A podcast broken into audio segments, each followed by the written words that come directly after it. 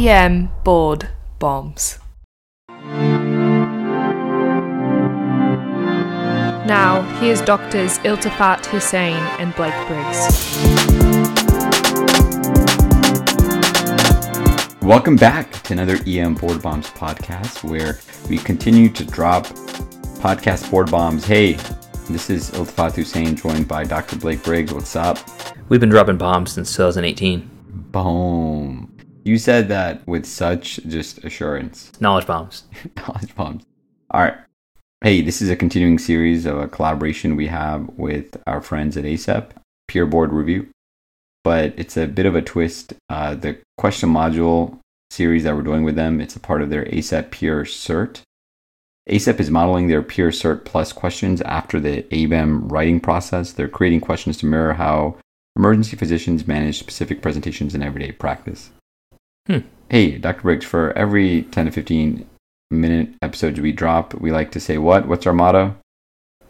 Come for the stems, stay for the content. It's like the subtitle. You know, so if we were like a Mhm. store shop, it would say EM board bombs, and then underneath it would be the subtitle. You know, come for the stems. Man, I kind of wish I kind of wish we had a Merc store. Oh, maybe we need to start that up again. We need to start that up. Yeah. We'd sell coffee too. Of course, of course. Uh, well, yeah, that'd be complicated. Yeah, we'd, we'd get the beans, have someone else roast them. Though We could do it. I think we could. Hey, you can find us on Twitter and Instagram at EM Board Bombs. I think we've got over like 10,000 combined, 10, 15,000 Something like followers, something like that. Something like that. Don't fact check us. Don't, yeah, don't, just, just don't, just take what we say as, as truth. Just as, you know, every single episode we've dropped, more than 100 episodes, right? don't, 130, 130 episodes. That's amazing. Yeah, that's a good kind of preview into our other podcast series, our premium podcast, EM Rapid Bombs, where we dropped even Hmm. more than that. More than 200 episodes now there. hmm If you like EM Board Bombs, try the premium podcast we have, EM Rapid Bombs. It's like the TikTok version of this podcast. That's what folks like to say. We prepare you for boards and clinical practice, so don't just you know waste time studying just for boards. You know, do the, do the same. I overheard someone the other day saying how it's hard for them to sometimes just sit down and knock out questions online, and that's why they love listening to our pod because they can be doing all different types of things and still learning. We've got over 200 podcast episodes on EM Rapid Bombs. We drop two to four minute long episodes, do high yield EM knowledge in general. It's like question answer format, so we sear it into your memory. We have a trial option on EM Rapid Bomb, so if you want to try it out for 24 hours without really committing anything, you can do that now. You can access the website on emrapidbombs.supercast.com. You can look at the show notes as well. Hey, Dr. Briggs, let's jump into this topic. Let's do it. Here's the question You are at a medical conference discussing better management of patients who present to the ER with headache and whether or not imaging needs to be done. You hear a Canadian accent behind you as a fellow conference attendee states, Well, I don't know about you guys, but in Canada, we have the Ottawa subarachnoid hemorrhage rule. You both look at him and say, Tell me more. After he tells you about the score, he quizzes you by asking the following question. He would. By the way, they don't say a boot that way. That's like an urban legend, but I said it anyways. I apologize. Anyways, which presentation would require further evaluation according to the Ottawa subarachnoid hemorrhage rule? A. 35 year old with new onset acute severe headache. B. 78 year old presenting with new onset headache. C. Headache reaching maximum intensity within 45 minutes. Or D. Severe headache without a history of recent trauma. What's the correct answer, Dr. Briggs?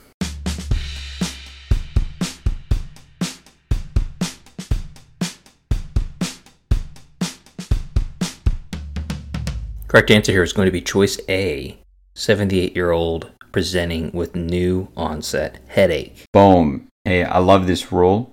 It's pretty awesome. I mean, granted, it excludes a lot of folks, but it can also prevent a lot of CT imaging. It reminds me of PECARN a bit. It does. It does. You know, it just it simplifies things a bit.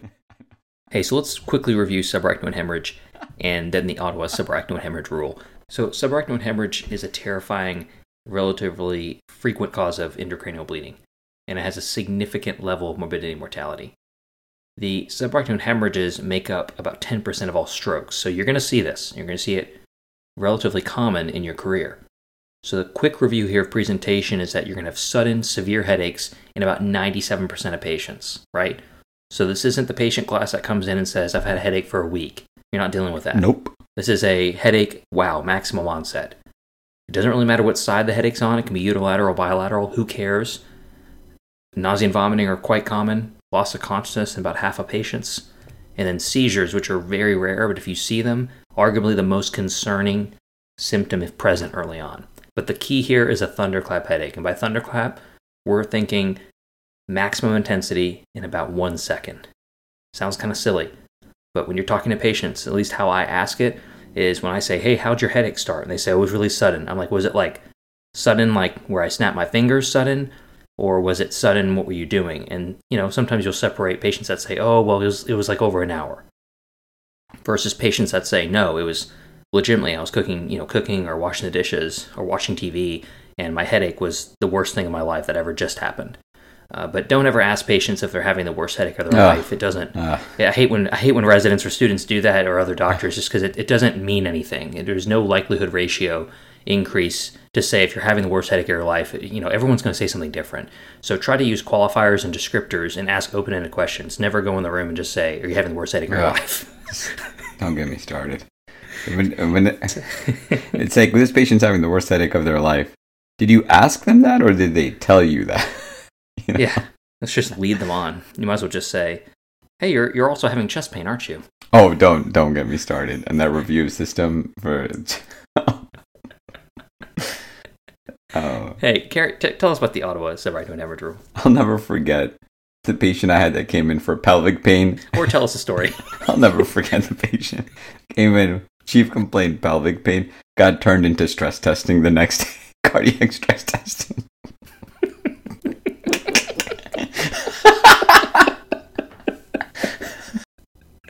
I had a patient a few weeks ago that came in for a uh, trach dislodgement. You can imagine that was a little bit Oh, yeah. intense. yeah sure. um, intense moment in the ED that required some intense airway management. And everything turned out okay, but I go back to sit down at my desk for the first time and I see that a nurse or a registration has typed in the chief complaint in the EMR and it says sore throat.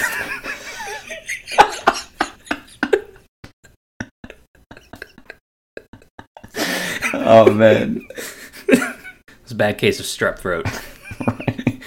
Hey, tell us about the Ottawa subarachnoid hemorrhage rule, please. all right so uh, after that diversion um,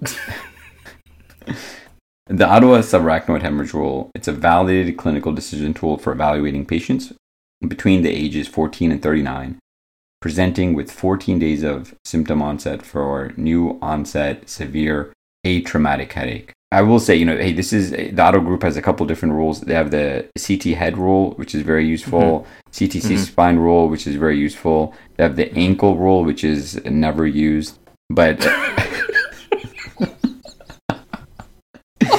I'm just saying it's never used. Uh, Dr. Briggs, do you use the Ottawa ankle? Do you use? No, let's be Med honest. students ask me about it all the time. God, I love it when they present that. And what I do is I say, hey, look, we're not going to be using that rule. We're just getting that X-ray. But, but hold up a sec. Let's talk about the Ottawa CT head, Ottawa, you know, like the CT neck. Uh, Let's talk about the subarachnoid, you know, hemorrhage rule, right? So they, although they don't use the word Ottawa in some of those rules I mentioned, it, most of those rules they came out of that same Ottawa group. Anyways, so what are the cutoffs in this rule? Well, we don't want you to memorize it because you don't need to, and you can always look it up online while on shift, but we need to mention it at least once. So here are the key variables that you need to know. And if any of the following are true, then you cannot rule out subarachnoid hemorrhage and you need to consider further diagnostic testing. So age greater than or equal to 40. If the patient has neck pain or stiffness, if there was witnessed loss of consciousness, if there was an onset during exertion, a thunderclap headache, or limited neck flexion on exam. So that if they have any of those variables that I mentioned, you need to consider further diagnostic testing. So for me, at least, the way I think about it is age. If I've got a patient who's less than 40, I immediately think, okay, maybe I can apply this rule. And then if they hit any of those other variables I mentioned, then I know that I need to at least consider uh, further testing. It's not pigeonholing you into getting testing, rather, it's saying you need to consider it. Yeah, the best part about this rule is that it helps you remember all the features of what you're concerned about for a patient that possibly has subarachnoid hemorrhage. And so the cool thing about this is that you can use this rule on shift. And you know, I tell the students or residents, like, hey, look at this rule. You don't have to memorize it, but here are all the symptoms or signs you should be really concerned about. Now, the key is here the instructions on this rule, specifically the Ottawa Council, High, the Ottawa High Council of Clinical Protocols. I think that's what they're called, right? They make all these clinical protocols. sounds they, so grand. I know it sounds so awesome. They say it's probably a consortium, right, from our last episode, or consortium, as Wait, you say. we need to figure that out for real. It's con- we've already figured it out. There's not a debate anymore. Okay. So you should not use this rule. You should not use this rule, and this is pretty obvious, in any patient with neurological deficits. I just have to say it, even though it's obvious. Neurological deficits, any patient with prior aneurysm or prior subarachnoid hemorrhage, any patient with known brain tumors. Those are all easy things to remember. The last one that may not be that easy is anyone with chronic recurrent headaches. That sounds great. And here's a key thing the Ottawa subarachnoid hemorrhage rule rules out subarachnoid hemorrhage with sensitivity of 100% when applied correctly. That's pretty amazing. This tool should be applied to appropriately aged and neurologically intact patients presenting with new severe atraumatic, that's key, so no head trauma or fall within the past seven days, those types of headaches. The Ottawa subarachnoid hemorrhage rule evaluates appropriately aged patients for neck pain or stiffness, witness loss of consciousness, onset during exertion, thunderclap headache, so you know pain peaking within one second, and limited neck flexion on exam.